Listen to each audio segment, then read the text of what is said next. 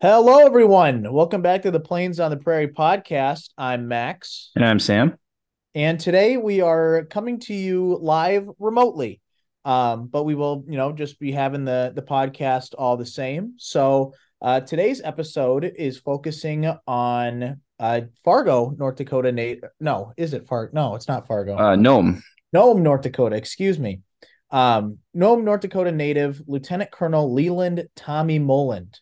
Um, we saved, I think, probably the most interesting aircraft uh, for the last one for this series. Um, but yeah, Sam, if you're ready, I'm I'm ready. Yeah, let's dig in. And we actually do have one more next week, but the last World War II one. Yes, this will be exactly. quite interesting. yeah, I forgot to mention. Yet we we did find one more from another war. So we'll uh, we'll share that with you. But right. we'll get started here. So Leland, or Tommy as he went by, was born on May 7th, 1919 in Nome, North Dakota. And again, as we do with every ace, the geography of North Dakota, um, Nome is kind of south, if I remember, southwest from Fargo. Yeah, it's kind of um, if I remember right, it's kind of down by that Valley City area, just a little south of there. Gotcha. Yeah pretty small, small town. Um, he attended high school there, and then after graduation, moved to Fargo, North Dakota, where he attended my alma mater, North Dakota Agricultural College or school, or at the time NDAC, which later became North Dakota State University. He was there from 1937 until December 1941, and then following the attack on Pearl Harbor, Molland dropped out of college and joined the Army Air Forces. And then he was commissioned on November 10th, 1942 at Moore Field in Texas. So, you know, kind of kind of rings true with a lot of those guys is, you know, they they got the news that Pearl Harbor had been bombed and just, you know, dropped everything and enlisted. Right. No, and that's um we've kind of got a mix of that. A lot of our aces have been uh people who've joined before too. So this is kind of a, a little twist on some of the recent ones we've had. Absolutely. And I couldn't find anywhere that before the war even started that he was really into aviation. No, I didn't see anything either. That was kind of interesting. Yeah, absolutely.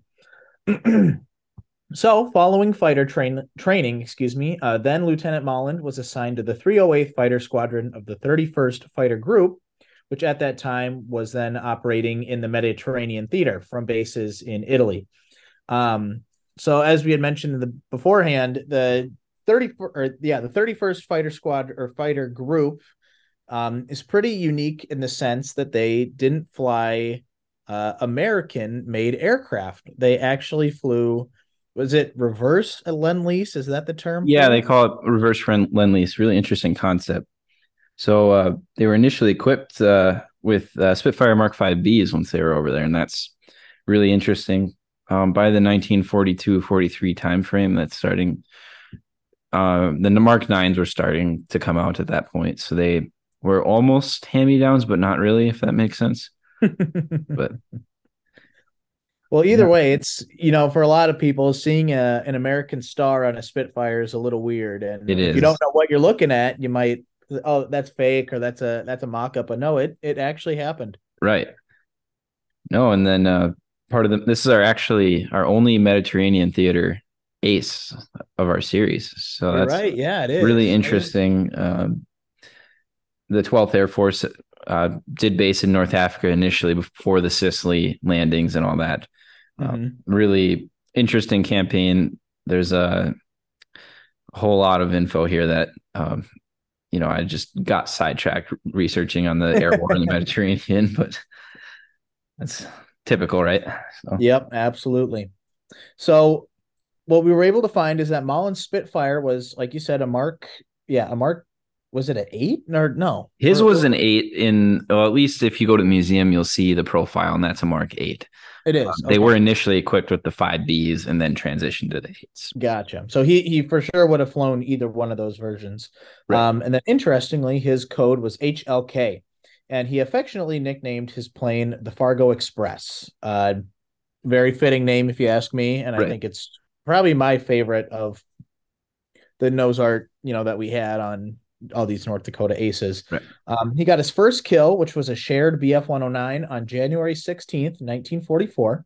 then got his second kill and a third on the 20th and 21st, respectively. Um, on the 20 on excuse me on February 22nd, he shot down a fourth BF 109, and then his final kill, I believe actually that one was his final kill in the Spitfire. And then in April of 1944, um, when the 308th transitioned to P51Bs, he scored his first kill in the Mustang on April 21st, and then shot down a fifth BF 109 and a, a Royal Italian Air Force Macchi C 202. Did I say that right? Yep, the C 202 uh, Folgore. It's um, yep. the kind of too little, too late fighter that they had at least before the fall of fascist Italy. God, have you ever seen one of those in person? Yes, actually, at the Smithsonian Air and. Space Museum. That, it's the only one the I've only seen. In, is that the only one in the United States, or is there one at the Air Force Museum? I want to say it's the only one, but I don't quote me on that. Gotcha, gotcha. Um, so he would go on to down another five more enemy planes, which were four BF 109s and then a second MC 202 before he was rotated out of combat at near the end of the war.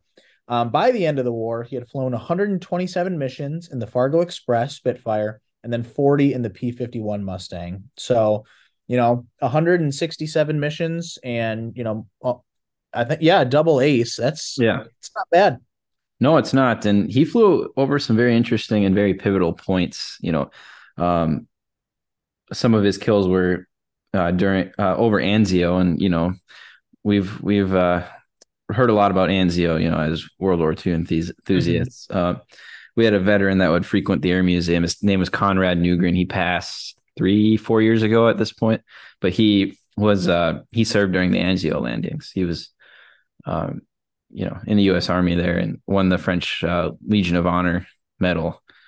Um, wow. Yeah, so it's really cool. Uh, learned a lot about the ground side of Anzio, and um, yeah, not somewhere I'd want to be for sure. No, I it I've heard that it was a very bloody, vicious, well, you know, and, campaign. And people tend to forget Italy surrendered quickly during the you know the invasions after Sicily. They were pretty much inclined to surrender. But then the Germans didn't, you know, that's their southern flank. They couldn't let that go. But so we have Monte Cassino, all these, you know, Anzio, all these really yep.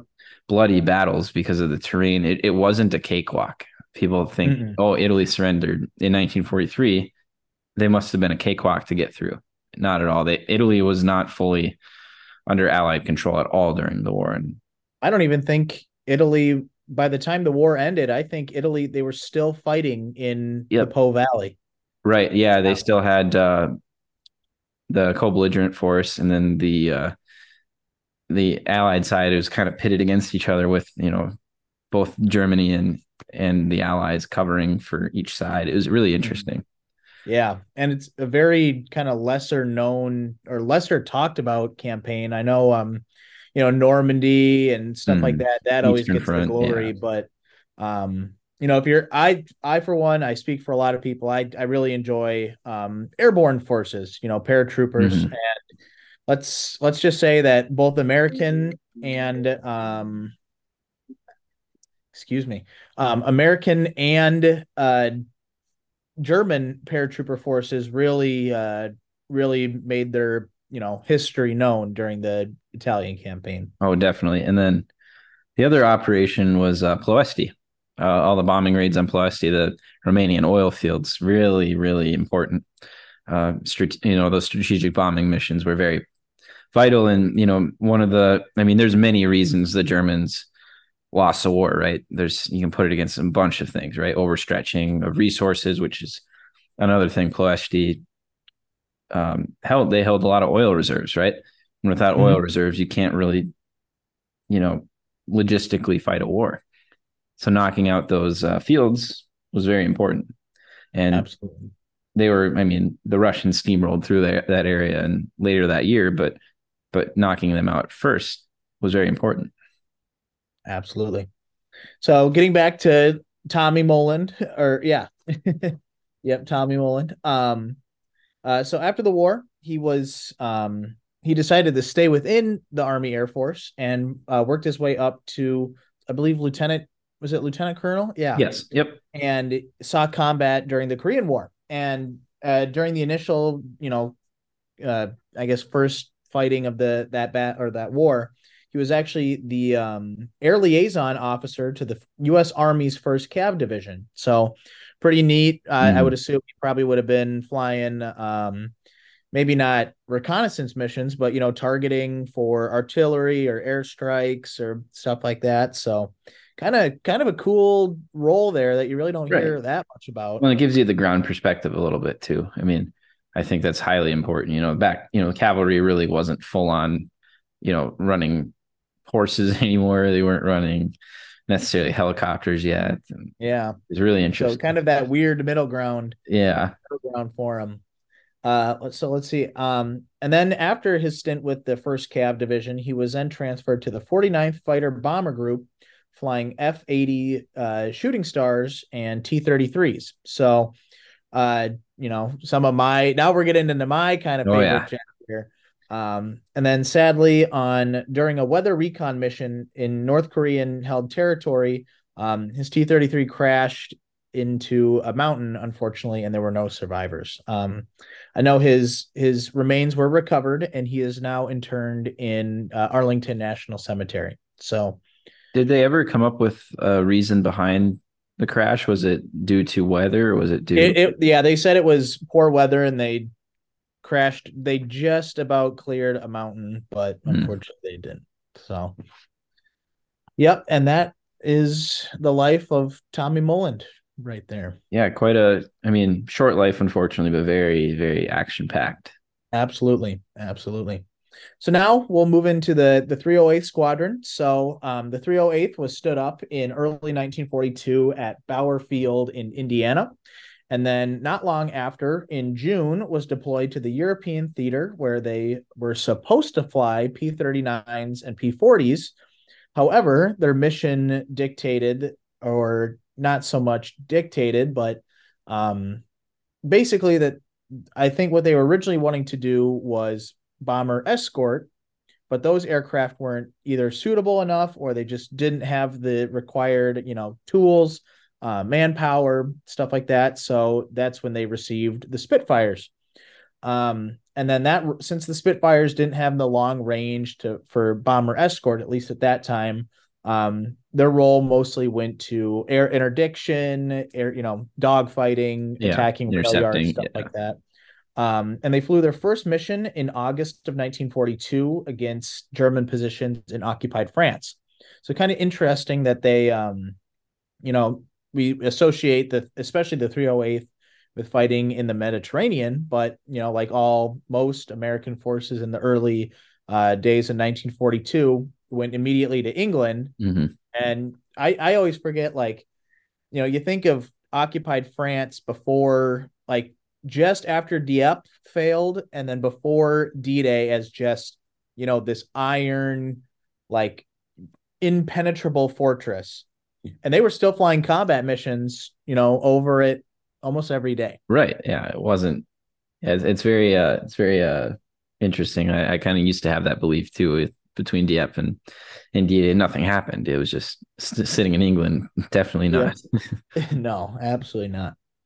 Um, so in November 1942, they were transferred to the 12th Air Force, which was in the Mediterranean, and then served with the Operation Torch invasion forces, um, also in November of 1942. And I believe that some of their first bases that they flew out of were actually Vichy um, captured, you know, former French bases. So kind of a, a cruel twist of fate. You're flying over France and then you're flying from their former bases in in Africa. But really interesting and um, I actually just read a, a book uh, about a month ago about the uh, Vichy, well, the Operation Torch um, air combat from from the perspective of the of VF forty one, the Red Rippers, mm-hmm. and that was really interesting just to see how the French uh, really were indifferent. They wanted they wanted to lose, kind of in yeah. a way. They didn't feel good fighting the Americans, and they knew they were, you know, they they were caught off guard, and it was really interesting. Kind of getting off track there, but it is, I mean, it is interesting it is, to know. It is, I mean, it's very interesting, and it's you know relevant to you know where they were fighting.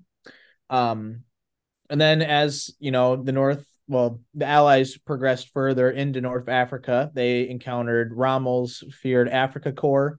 Um, you know, some of my favorite fight, mm. if you call it favorite fighting, but I think some of the most interesting battles of World War II um, come from the fighting in in North Africa. Oh, definitely. Basically. Very mobile war. I mean, it was just really interesting. All the tank battles. I, I'm not a big tank guy. I know you are.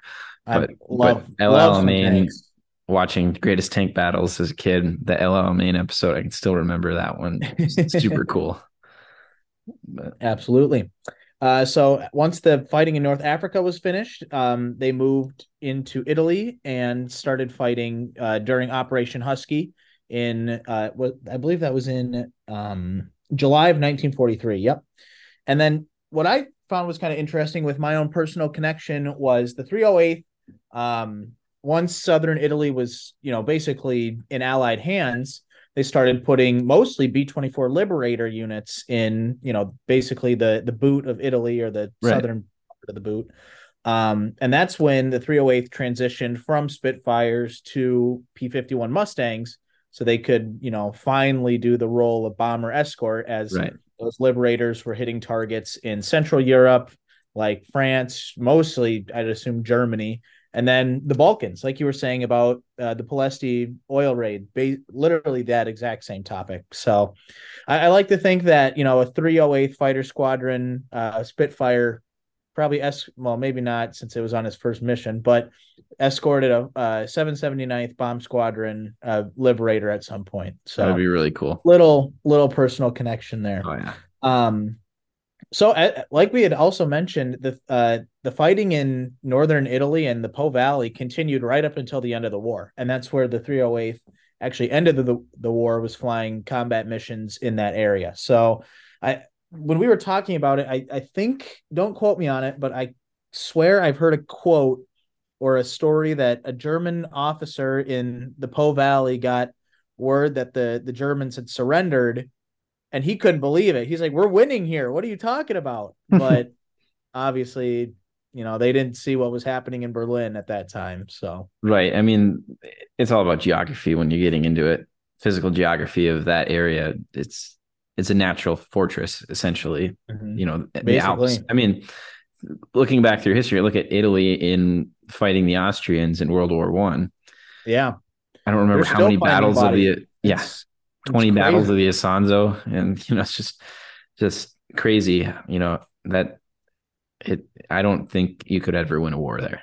Like it's mm-hmm. just the the attacker couldn't. No the defenders are 100% they they have the high ground literally. Yeah and literally I I don't know I was reading somewhere basically the campaign was to knock Italy out of the war but then also it opens another front right? Mm-hmm. I don't think the allies really intended on taking all of Italy by the end of the war. Mm-hmm. Absolutely. Um, so uh, at the end of the war, the 308th was disbanded. However, they were brought back not long after and flew, um, you know, various early Cold War jets. Uh, they saw combat in Vietnam, flying hmm. F 100s.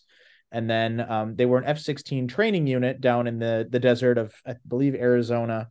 And today they are a F 35 Lightning training squadron that mainly trains Danish and Dutch Royal Air Force pilots on the, the Lightning too.